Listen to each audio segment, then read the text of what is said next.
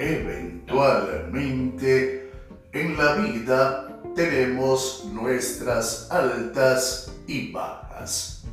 Puede ser que un día estemos en la cresta de la ola y al día siguiente la vida nos lleve de la cresta. Estar hoy en posesión de bienes materiales y disfrutar de una buena posición social no debería ser motivo de orgullo o de arrogancia para mirar a alguien con menosprecio a los demás, puesto que es Dios quien nos concede estas bendiciones.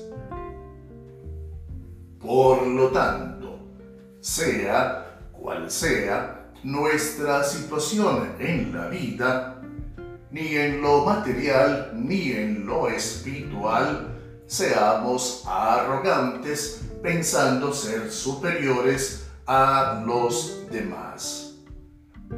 La palabra de Dios dice, antes del quebrantamiento es la soberbia, y antes de la caída es la altivez de espíritu. Libro de los Proverbios, capítulo 16, verso 18.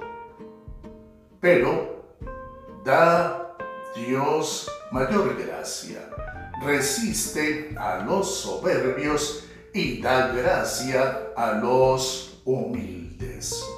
Santiago capítulo 4 versículo 6.